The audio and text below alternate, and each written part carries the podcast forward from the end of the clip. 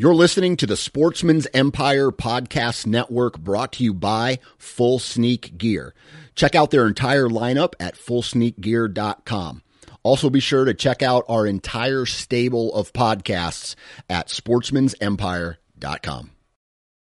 New from Moultrie Mobile, the Feed Hub offers first of its kind cellular connection and control for nearly any spin cast feeder on the market. When used with the Moultrie Mobile app, you can monitor feed and battery levels, run feeders on demand, receive alerts when feeders are clogged, and remotely adjust feeding times. The Feed Hub is ideal for anyone who maintains feeders. Remove the guesswork and save time by planning feeder maintenance before you drive to your hunting property. For more information, visit moultriemobile.com.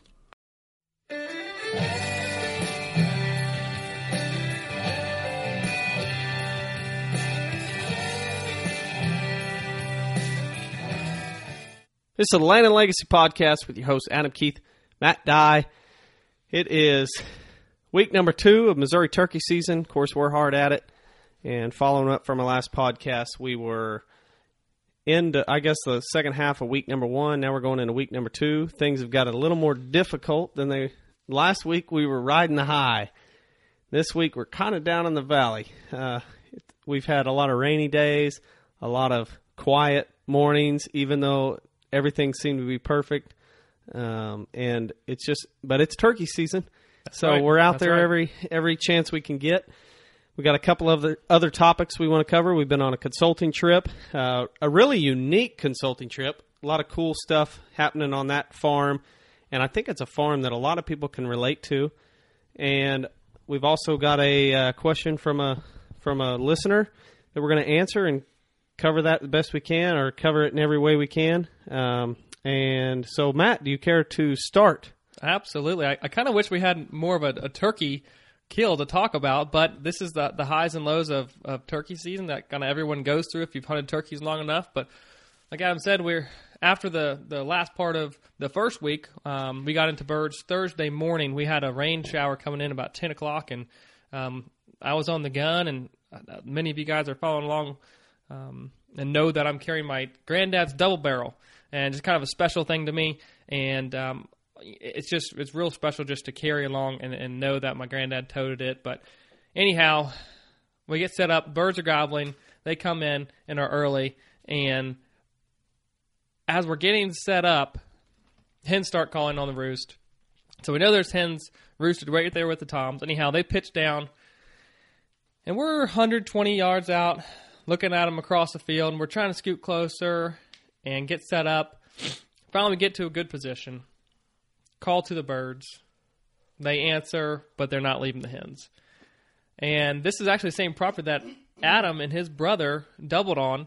And we've mentioned prior podcast at the way the property lays out. There's a creek that just meanders through the entire property with the high banks. And of course, these birds were in a field. They're roosted right along the creek, pitched down into a field.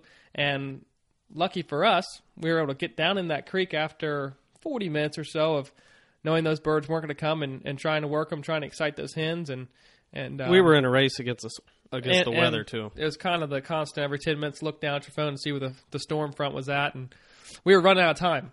And uh, we got down in the creek and made our way, crept closer, got to 50, crept a little closer, probably got to about 35 yards and, and crept over the lip of the bank. And Adam's got the, the birds in frame. I ease the shotgun up. Click. Click again. So two more misfires. I had one opening day, and here here's the saddest news. I, I've got to take the gun into the shop because birds on camera in turkey season, and three misfires now, and I I- I just can't gamble with it anymore. So unfortunately, the double barrel has got to go to the shop. I'm not sure if the the springs and the firing pin have just worn out. Um, but of course, practiced with the gun multiple times. Took quail hunting this winter and never had a misfire until now. Until the birds are in range 15 yards and 35 yards, and that's the way it goes sometimes. But so the shotgun is it's not an early retirement. It's just it's in the shop. It'll be in the shop here.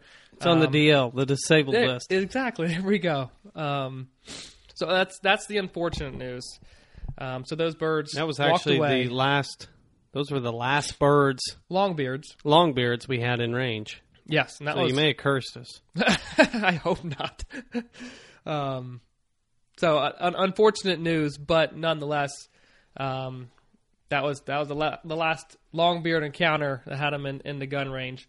Um, but as Adam said earlier, we had rains come in. It's it's pouring down rain today. We weren't even able to go um, this morning, but it was Monday. We went out with your dad and had kind of an exciting hunt.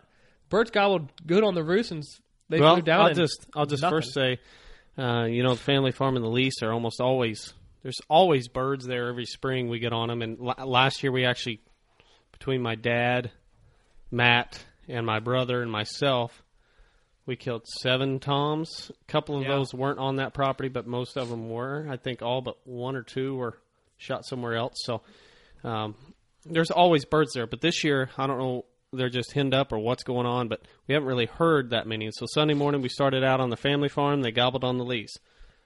So Monday morning, we started on the lease, and they gobbled on the family farm, except for one. and He flew down and shut up. And we finally got around on the farm, got some birds in range. They were coming in. We're kind of like, you know, that one sounds good, but I think there's a Jake, Jake mixed in. It just so happened to be two Jakes. And uh, one loudmouth, Jake. one loudmouth Jake. I mean, fooled us. I've been fooled before, but this one surprised us all. Yeah, he was. Uh, and if, when they first came in, they didn't gobble. They drifted off. Then they came back in and they got fired up and they started gobbling. And so we were like, "Oh, let's have a little fun with them." yeah. And we started cutting and raising all kinds of sounds at him, and uh, got to a point where we were yelling, "Who's your daddy?" and "Where's your grandpa?" and uh, I was back. doing my, my best Merriam turkey gobble. Oh no no no no! And they would gobble back. So I moved like a cow, and they gobbled back. Screamed at them, they gobbled back. Um, they were just all sorts of wound up, and And, and mind you, unfortunately 30, they were 30 yards away in the food plot, too. So yeah, within plain sight. And it just kind of goes to show just how silly these birds are, but uh, and how fired up they can get. So we had we had fun with them once we knew that uh, no longbeard was was in that group. But uh, boy, torn up. That's exactly what they were, torn up. Um, so it's just kind of fun, fun experience. But um, we try to get back on birds and, and just haven't been able to. Yesterday it's morning we had fantastic weather, perfect, the and ideal. we were at your family farm. Yeah. and we heard a few gobbles way off, and that was as close as to a, the as close to a gobbler as we got was a faint gobble on the Way neighboring down- property. yeah, way maybe down the the neighboring neighboring property. Very possible. Um, and that pretty much wraps up an, our update uh, for turkey se- for We'll the be back out tomorrow, though. yeah. Rain's and then moving out. we've got rain today. Rain moves out, and then we we've got tomorrow. But then we turn around and we've got Friday and Saturday of rain, and Yep. Sunday morning of rain. Monday and Tuesday look good, um, and then we're that's the start of the closing week, the final Third week. So Don't say that. That's gone way, way too fast. yeah, but hopefully we can get somewhere, maybe Kansas or Wyoming after Missouri, Yeah, and, that'd be great. and keep chasing them because we're not ready to hang it up yet. No. but I'm never ready to hang it up. So, um, anyway, that that wraps up that. Let's go ahead and dive in with our question from Yeah, a listener. I'll let you take that. Um, Travis Smith out of Michigan sent us a question through email. Um, and if you don't know how that works, we've got a, a place on our website, landlegacy.tv. You can go, if you're following along, listening along, and you've got a question that comes up, go to this spot. It's on our homepage. Submit a question, and we're going to answer it in the following podcast, or, or hope to answer those questions. And Travis Smith asked, Can you talk about broadcasting seeding methods? I, I do a lot of frost seeding, clover and chicory, and even oat, frost seed oats in the mud in late April. So I top seed my cereals and top sow my cereal grains in August, but never seed summer seeds like soybeans, peas, etc. Enjoying the podcast. Can you talk more about them? So, what we talked about last week were a high diversity summer blends, and we went over the mix that we use. And of course, like Travis says, there are larger seeds like soybeans and peas, and he'd like to know how we have success broadcasting those larger seeds. So, Adam, I'll let you kind of start in on, on the process and the things that need to happen to get the success that we've had with broadcasting larger seeds. So I guess to give a little bit of the background, I've been broadcasting larger seeds, soybeans, different stuff for several years, a lot of years actually.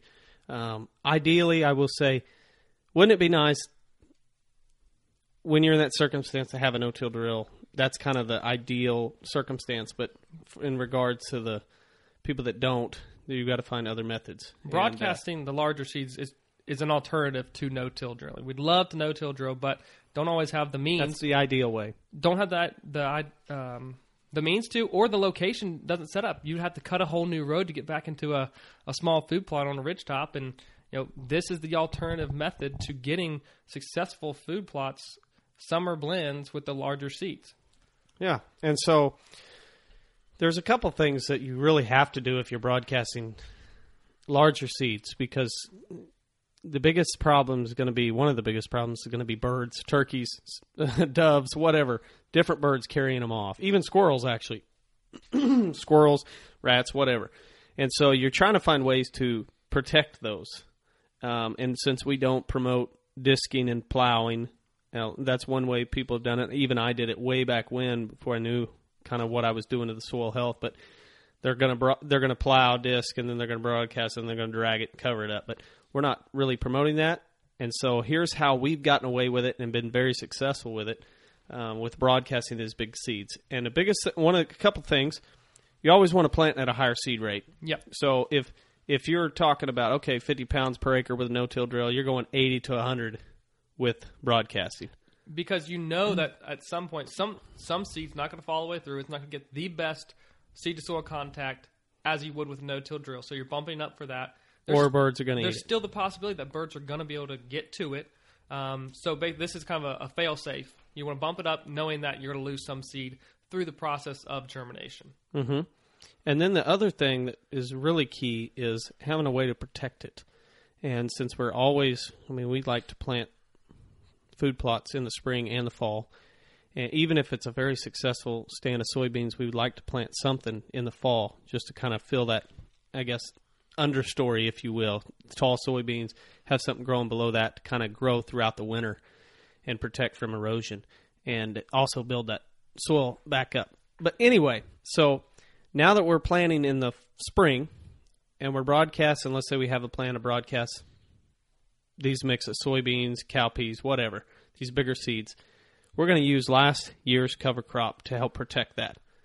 And so we talk about broadcasting and then laying that cover crop over. That's almost like a mat to kind of protect that. Uh, there's a lot of stems, there's a lot of plants there to where it not only protects it visually, but also it, it also kind of serves as a vapor barrier to a, help a weed mat. a weed mat to protect it from the from I guess the eyes of birds, but also it conserves some of that soil moisture. It helps press that into the soil, uh, helping seed to soil contact. So that's kind of one of the way. Matt, you had an analogy that that Yeah. fit really well for this. So if if if you replicate acorns falling and then leaves falling afterwards, this is pretty much what you're doing to broadcast no-till broadcast these larger seeds.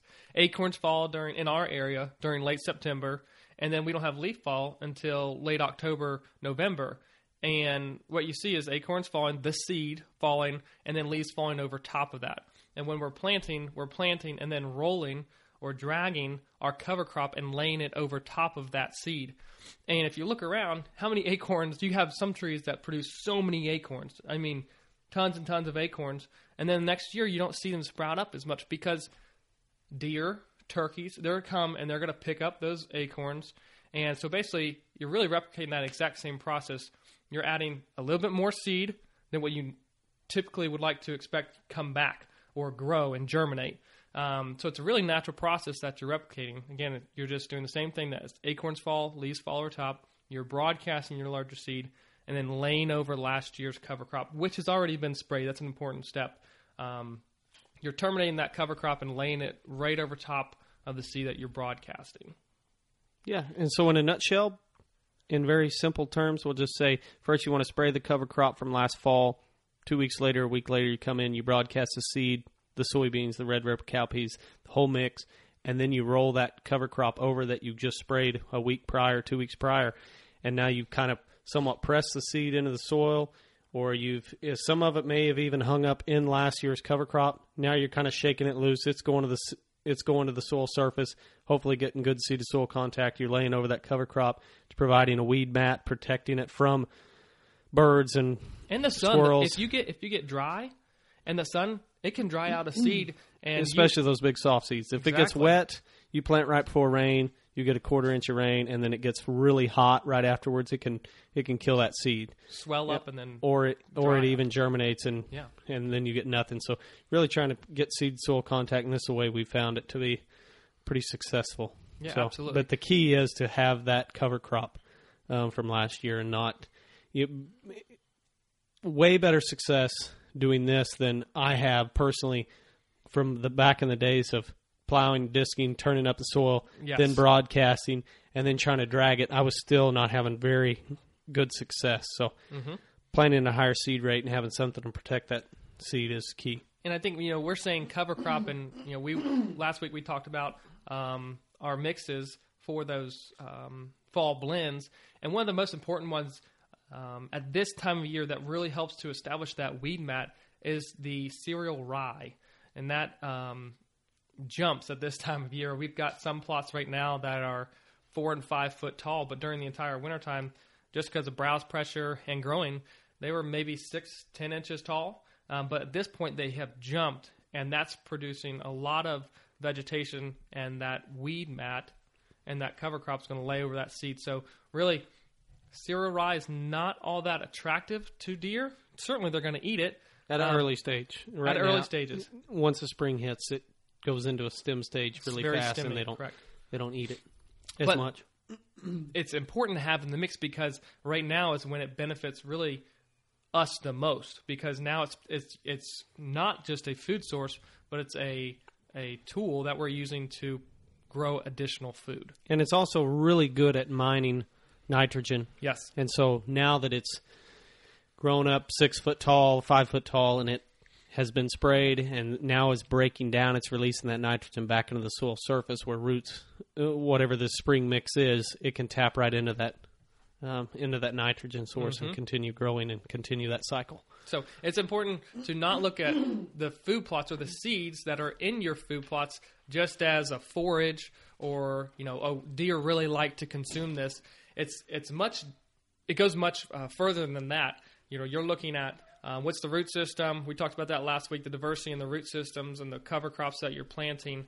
And then what is it mining? What nutrients is it is it really good at mining for that next next crop? And then what does it grow to that next spring um, when it kicks off into growing season? Is it going to give me a lot of tonnage that I can use to help cover um, the seeds that I'm planting for my summer or spring food plots?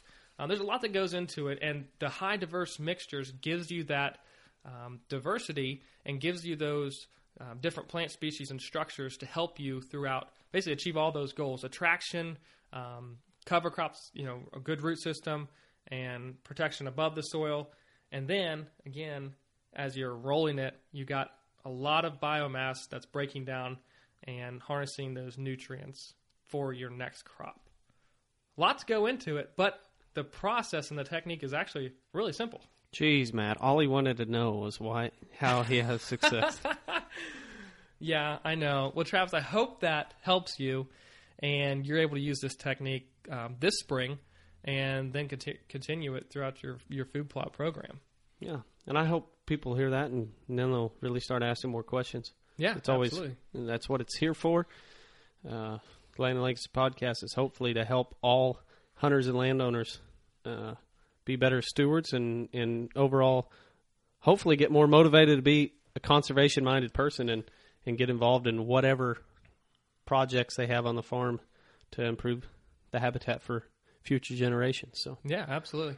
Well, I think that you the conservation minded comment right there really leads us into the Gilmore consult, which we were on just yesterday in our area, Taney County, Missouri.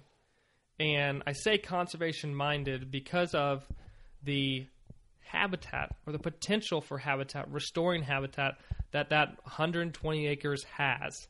Because it's very, very unique to the Ozark Mountains, but it's an extremely sensitive ecosystem that needs management, and that hasn't happened in years and years and years. So it's really a loss of habitat. But his acreage has the ability to restore that ecosystem. And Adam, I know this one kind of hits a little more I, I. I loved this consult. yes, Um, you did. I mean, I, I would kind of walked around with my jaw op- hanging down because I was just like, this is going to be so much fun to watch. Um, you know, growing up here in the Ozark Mountains, I've always always heard the term glade, and I don't think it's a term that people outside of the area really know too well. I didn't. I was from Virginia and didn't really know what glades were growing up. So this is new, newish material to me. So it's exciting for me. And I'll just well. touch and say, okay, here's 120 acre property that he got pretty, pretty. A lot of people would say fairly cheap, um, and the reason for that, I believe, is there's not much timber value, and it's it's a a lot of glade, and glades are very rough looking, very shallow soil rocky outcroppings. and and yeah, rock outcroppings, um, and then just the overall fact that there's so much cedars. Um, cedars are well. We just read before we started. We're like, I, I'm gonna kind of. There's a couple species we're going to touch on, and we were reading some stuff on them and how the glades are their are those species native habitat. And it was just like how to restore glades, cut cedars is basically what it was, and and other trees, but for the most part, cedars are the are the problem, and this is due to so there's a lot of native grasses and forbs that grow in these glades. And years ago, people would turn the cattle on them because they could forage on the native grasses and forbs. But as they did that, they would eat the glade or eat the grasses down and the forbs down, and then not eat other species like cedars. And so they were basically eating out all the competition and allowing the cedars just to thrive. Mm-hmm. And and over the years now, all of uh, not all, but a majority of the cedar glades, especially on private property, are basically th- cedar thickets. well, the glades. You said cedar glades. Oh, cedar so the- glades. The, The, now they're unfortunately they're cedar glades. they're cedar glades, but Yeah. and that's kind of what locals call them, cedar glades. But they're actually glades that should not have cedars on them. Yep. And man, the the amount of diverse species, the insects, the butterflies, everything just thrives on these.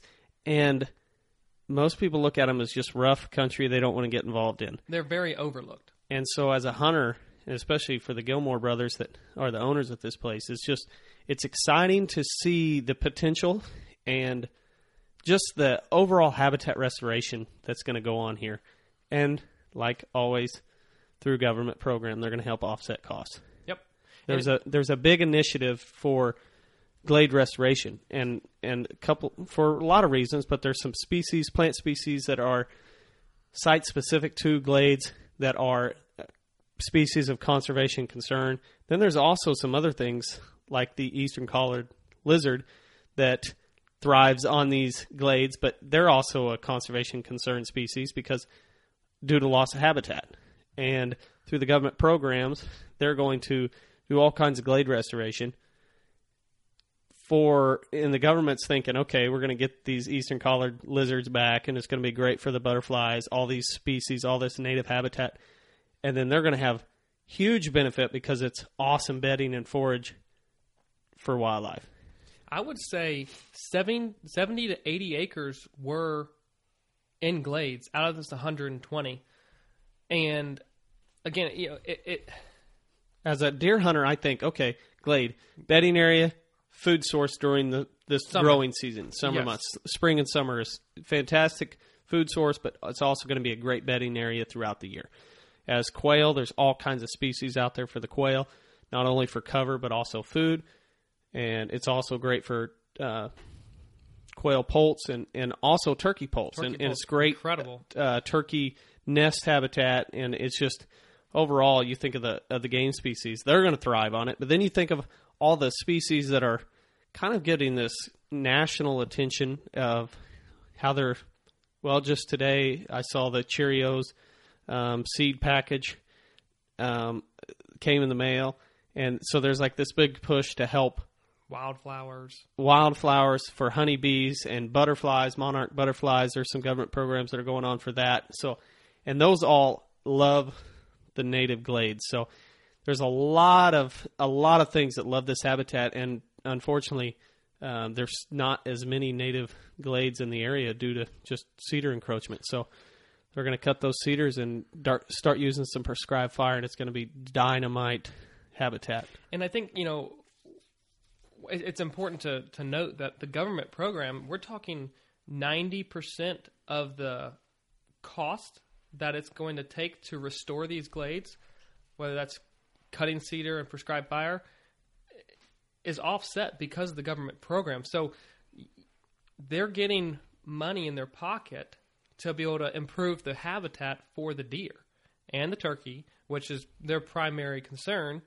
But they're getting to do all this habitat work without having to, to basically pay out of pocket for it. And And the amount of, I guess, the benefit that's going to come from this, I don't, I don't even know if you can put a price on it because it's going to be night and day difference uh, on the property. You know, we walked through 90% of the property and there was a lot of little blue and there were some little uh, wildflowers that were just starting to pop. We saw a few flowers uh, blooming, but most part, we saw a lot of cedar.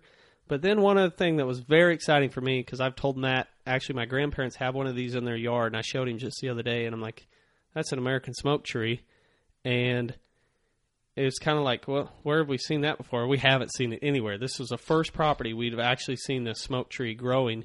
And we did a little research and kind of read more on MDC and how they, I guess, categorize it. Mm-hmm. And it said not many. What did it say? Very, almost somewhat rare to see. correct. And and it's usually only in a group of a few trees. And this guy's property was covered. Loaded. You couldn't look once you got out into the glades and not see a smoke tree.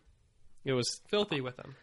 I was kind of drooling at the mouth because I was like, "Wow, this is this is something that's going to be really cool to see." Very special. something that's very almost rare and then once you cut out the cedars and you start getting all the wildflowers coming back and in full bloom oh man that place is going to be so pretty mm-hmm.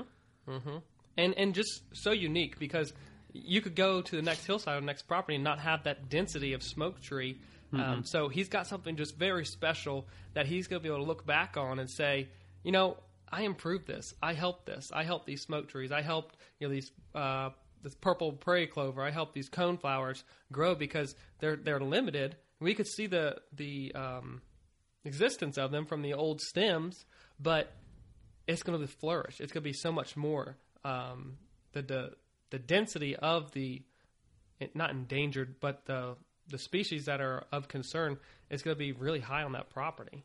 yeah and not just that and let's talk about some of the other species that there's a lot of in, that's unique to this area i mean they, they we have these species in missouri but they're really site specific to these certain areas that tarantulas you know you, Yeah. i don't think of missouri being like i don't i wouldn't say oh i want to go see some tarantulas in missouri I think of like Mexico, Arizona, yeah, something like that, desert. like that. Yeah, And that's the thing about glades; they're almost somewhat an arid climate, right. very, shallow dry. soil, very dry, but species thrive on them. So there's also um, scorpions, Yeah, and and then there's also Matt's favorite, a lot of different snakes that are in through there. and this is when I leave the podcast. Yeah. Um, there's some pygmy rattlesnakes, real small, cool looking rattlesnakes. Of course, there's timber rattlers all around that area. Um, but it's an awesome, awesome environment and ecosystem, and it's just it's one of those things that oh, I love it because it's it's so great for butterflies, insects, honeybees, but it's also great for deer, turkey, quail, and oh, it's just it's something I could talk about all day long. I, I'm sure there's someone out there listening, laughing at you because they they think you know Adam Keith, you know deer hunter, this and that, and then you just drool at the mouth and butterflies and lizards and Yeah, you know I they're hope- laughing at you right now. Honestly, I hope I hope through through it all that this podcast gets people thinking more outside of just deer and turkey, and they start thinking about all the other stuff. Um, because I think that's for me, that's what we should be. We should be overall conservationists and Indirect and, management.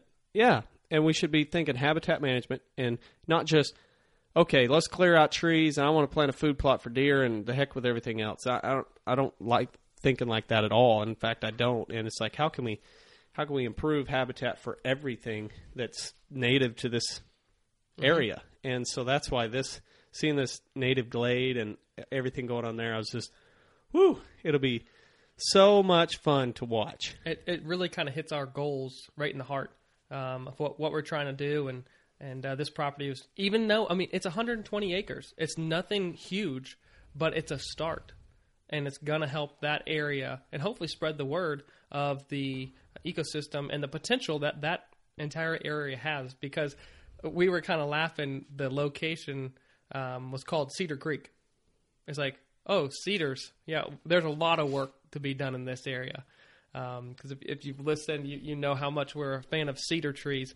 But you know, it, this is just a, a, a, small piece, you know, a starting point um, for this area that hopefully will, will kind of take off and, and show the improvement.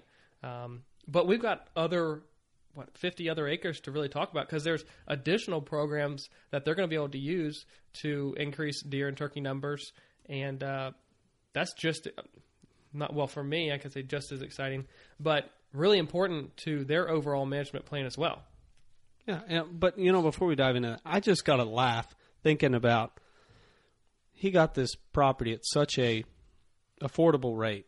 I mean, truly, he he he got a great deal on this property, and for a lot of reasons, I think I think people that probably looked at it went, "Oh my goodness, there's no way I would get near that property. It's rough. Junk. I don't. You see all the cedar trees on it. I don't want to get involved in that. It's going to cost way too much money." and it's hard to uh, get it's, to. It's hard to get to. There's too much work involved. I just don't want. I, am looking for a hunting property, not a not a project yeah. of a, a, work project where I have to work on it for ten years. And it's like, just be, now that this guy knows about the government programs and and and he's going to use those to his his advantage.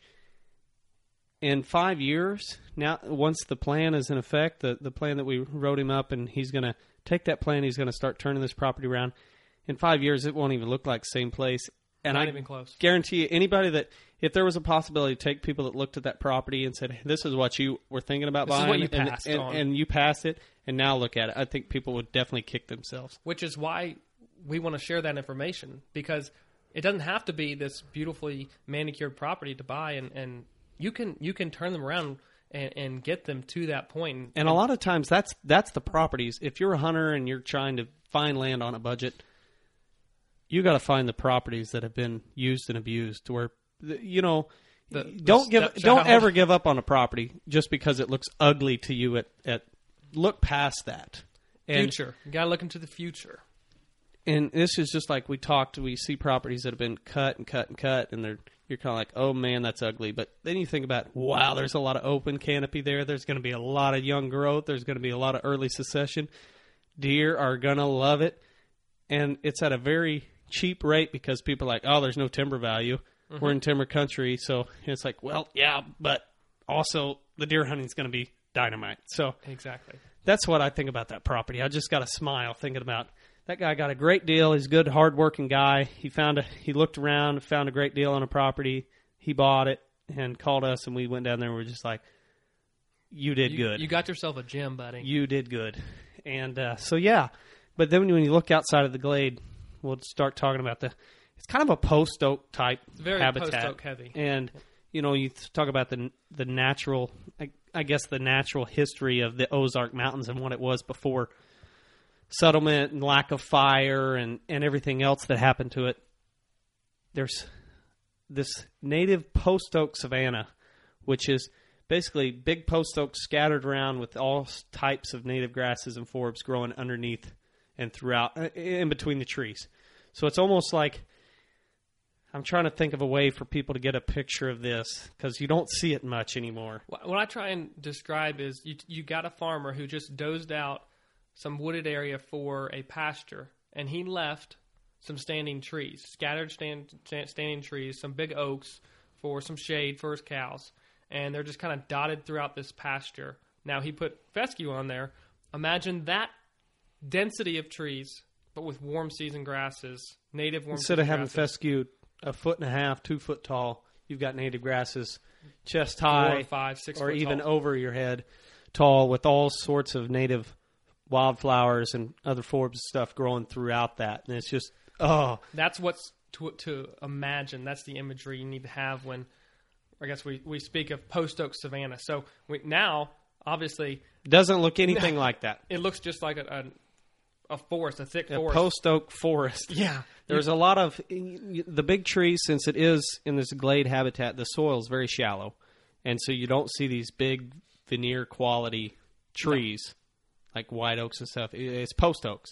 And then you look and you're looking, and there's a lot of hickories coming in, and lot- there's a lot of cedars, a lot of cedars scattered in and there. there's scattered smoke trees, but there's not many of those. a lot Um, of dogwood too. a lot of dogwood, and so basically, what this guy's goal will be, it will be to possibly use a government program to get it back to post oak savannah and so that'll be cutting out a lot of the understory that's these dogwoods and and uh, some hickories, and getting it back to what it should be, what it was before we stopped it, stopped burning it, and keeping that stuff at bay. So he's going to open it up, and it's just going to be even more forage and bedding in the woods.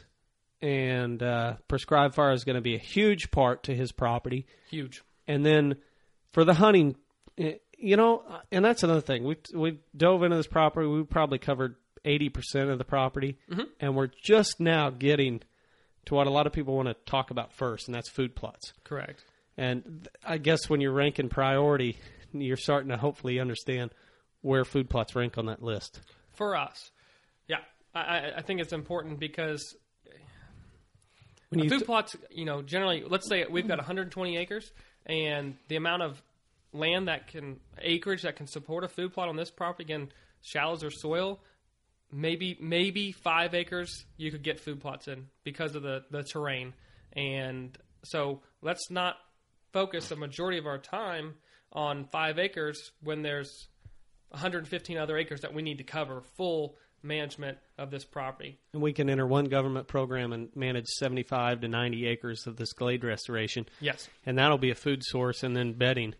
So for us, that's the that's the largest majority of the of the of the farm. So, So that's it where we're going. Number it one, takes priority. Absolutely. and then number two, the next big area is the the timber, and the post oak savanna restoration. That's priority number two. Then we start looking down. Okay, what else? And and then then we dive into the food plots. But you know, we're talking about the glade restoration. Fire is going to be a huge part of that. This is something we haven't touched on. This will actually go before the food plots. Is creating fire lines and using prescribed fire because once you get those cedars cut and you've opened up the canopy on the glades, you're going to want to throw a fire through there and uh, clean it up, start some re- regeneration of those native grasses and forbs. And oh, I want to go back. And the the fire line creation is paid by the foot. That's correct, right? Yeah. So as he implements this plan and puts in these fire lines, he can get a dozer in there.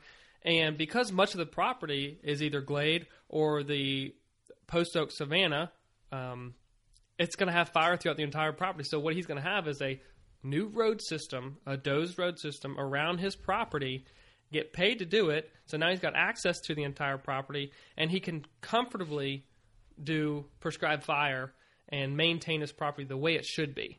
And he was paid to do so because he put in the fire line under the And that government was a program. That was a habitat restoration program, but he's going to get huge benefit for hunting purpose because now he's not driving right through the center of the property, driving through food plots to get from Stand the to stand. southwest portion to the north central portion. He's going to be able to slip around the edge and uh, get in there because we're assuming his deer are going to be bedded near the the glade or on the edge, and so he'll be able to maneuver around without bumping the deer and uh, be way ahead of the game when it comes to hunting. So we've got five acres of food plots now, um, possibly using government program. One thing I will say is a lot of times there's like a ceiling on your government program, so you can't just go in and say, okay, I want to do all this work first year. There's usually a budget, and so if you hit the ceiling the first year, you're going to have to either pay it out of your pocket or wait till the next year, go back in another government program, pay for kind of hit the ceiling that year, and you just work it off year after year. And uh, that's what he may be doing just because this could be there's so many government programs. Pretty much everything he's going to do on his property, there's a government program for it. Everything prescribed, he can get cost share for it. hmm Maybe not first year, but over time he will. and which is which is fine because for his property there's priorities and he needs to take care of this first then this and then this. So the natural progression you know we're not we're not going to turn that 120 acres um, overnight. It's going to take a couple years to develop which is perfect for these plans, and it's going to take a lifetime to continue. oh yeah, And so It's that's another management habitat and conservation is is not something that's done in one year in one food plot planning. It's something that's done in your lifetime. And I- hopefully it's something that gets ingrained in your children and your grandchildren to where it's it's going way past your life. Mm-hmm. The habitat and the conservation that you taught is continuing. I'm not going to put words into Brandon's mouth, but I, I bet he didn't think that there's so much work to be done when he bought the property, and then on top of that, didn't know that there was funds to be able to help him do do so, and the continued management of it. But at the end of the consult, he was pretty jacked up, knowing, okay, this is what's in store for this property. I can see what these guys are talking about and how it's going to benefit and where I'm going to be able to get to and how I'm going to be able to get to those steps that I need to take. And to see his excitement is is awesome. That's what it's all about. Exactly. We helped the landowner understand more about his property and what he needs to do, and and got him aboard of the whole conservation habitat restoration for the whole property. And we walked away knowing that is going to be a place we want to go back to and see Oh, the amount of work done and, and hear about the changes that have occurred. And, and it's just, uh, oh, I can go on and on about this property. it's I really to be good. could. It- It's going to be it's going to be so good. Um, I can't really think of, you know, I think I, I mentioned it earlier. I just got to talk about it some more. Here we go. The eastern collared lizard that is in that area. Uh, he's not far from Glade Top Trail. He's actually pretty close to Hercules Glade, which is a wilderness area, which there are some of these collared lizards there. And yeah, we're talking about lizards. Lizards.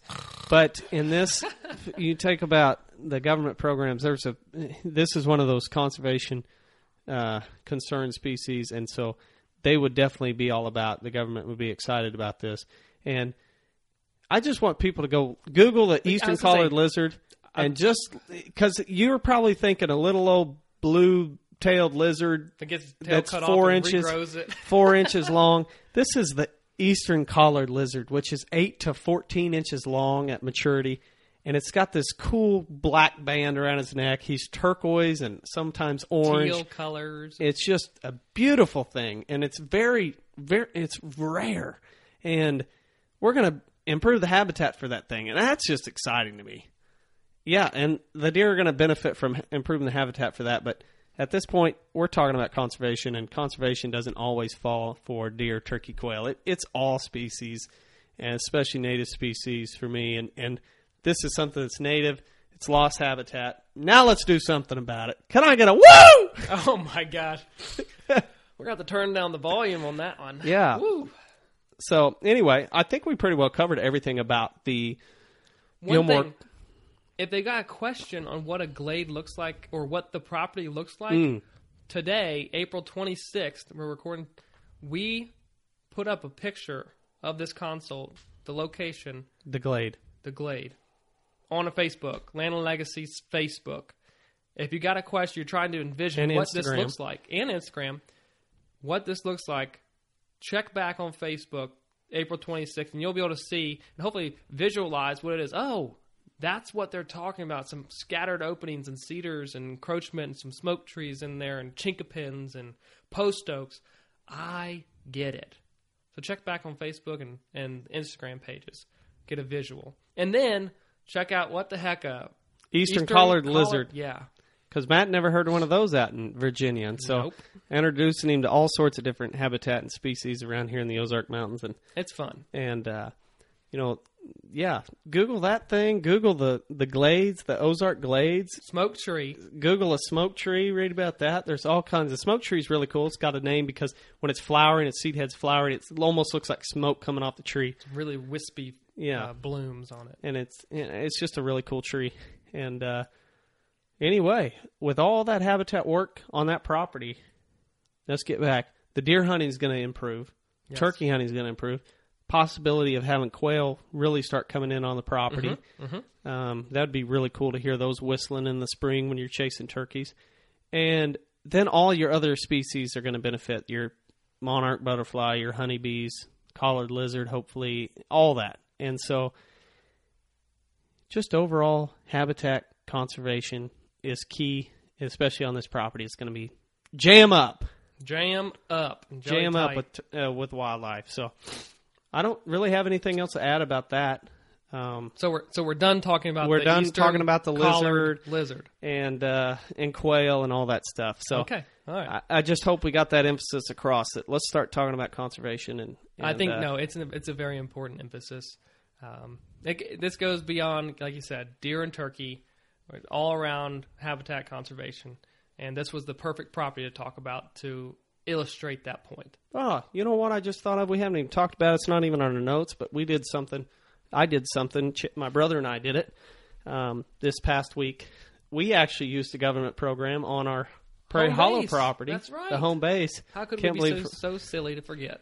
I can't forget that. I had a uh, chainsaw, and my brother had a chainsaw, and we cut out. This is this is kind of funny to me. One acre, one acre government program. Uh, people may think you have to have fifty acres, or, but we cut out one acre of a uh, glade restoration area, and all we had to do was cut the cedar. And the cedars really weren't that thick. I don't know how many cedars we cut. There was quite a few, but they were just scattered throughout this glade. And same thing. Um, as as the Gilmore property.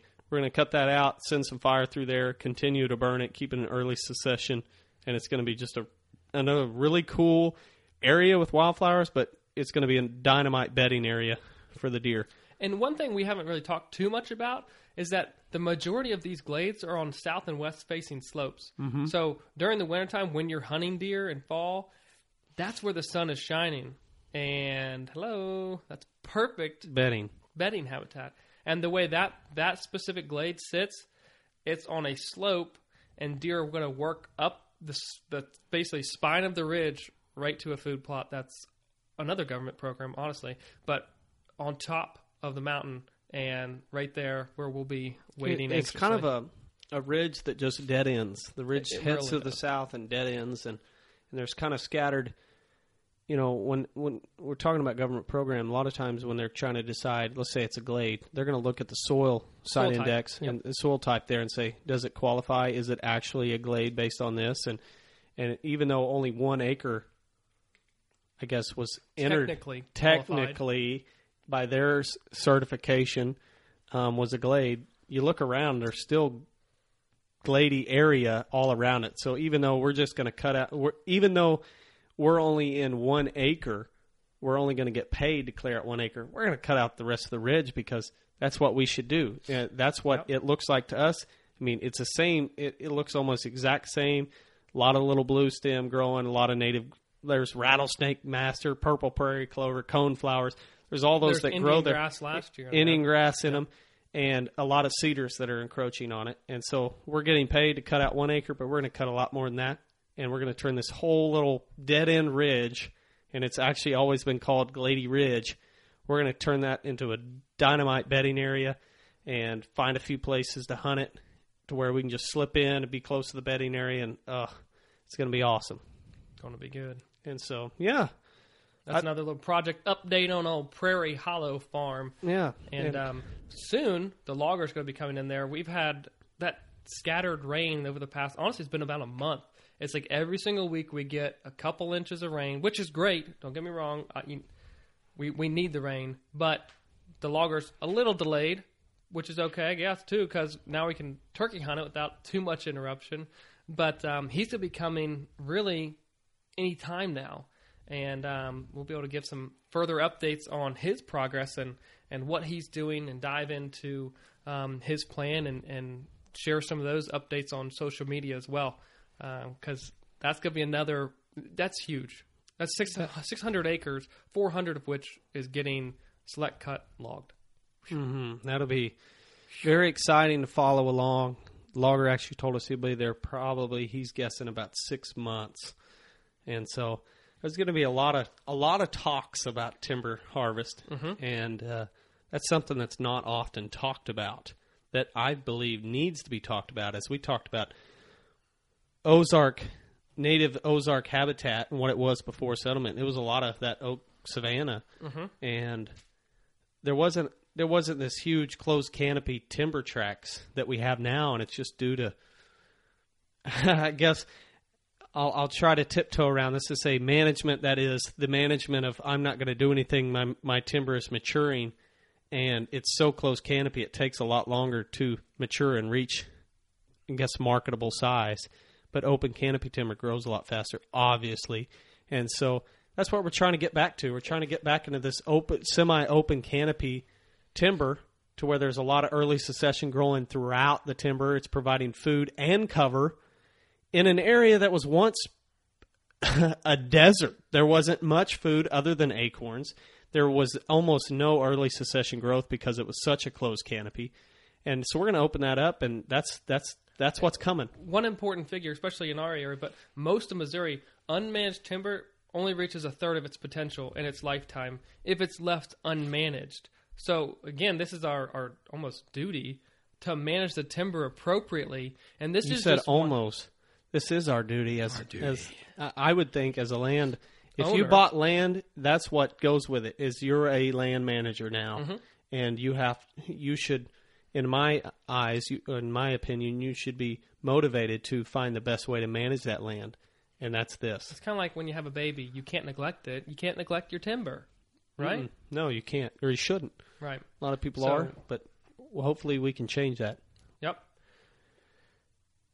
I don't really have anything else to add. We kind of looked at each other and was like, well, "You got something to say?" No, I don't have anything to say. Are, are you talking? No, I'm. I'm not talking. So that pretty well wraps it up for this week. Uh, I think we've covered four topics, even though we started out thinking we were going to talk about three. But Yeah. that got there's a lot of cool stuff going on this past week. Next week there'll be more cool stuff going on. We're going to start getting closer and closer to food plots and and getting ready to plant and weather dependent. And so- Weather dependent. But guess what we're doing tomorrow? Setting the alarm clock for 4:15, getting up and turkey hunting again because rain's moving out. four fifteen. yeah. Oh, it's been four o'clock for me. Oh, wah, wah. Four o'clock, but I like to shower. I don't like to You stink. shower That's before what, you go turkey hunting? Yes, Are you serious? That absolutely. I shower because Oh have my have you looked outside lately? All the pollen. I wake up in the morning and it's just like you don't shower before you go to I bed? got I got to. I do it both. oh my I shower gosh. twice in a day. You little girl. I'm, I, That's why you're late half the time. Yeah, late says the guy who's taxiing with me all week. hey, my wife's car has been in the shop. I've been very All right, that's that enough. me up. That's enough for this week. let's let's hash this out without microphones. yeah. So anyway, thanks for everybody joining along once again. If you guys got questions, you want us to cover something, anything habitat management, feel free to reach out to us on landandlegacy.tv and sign up right there. And you can send us emails. If you've got questions about food plots, habitat management, timber stand improvement, whatever it is, all things conservation, give us a shout. We'd love to hear from you. We'd love to hear your questions, and we'd love to answer them right here on the podcast. So, Thank Matt, you, you Travis, anything? for sending in your question. Hopefully that answered it well, and look to, uh, look to hear back from you. yeah, well, that wraps us up. So we'll talk to you guys all next week.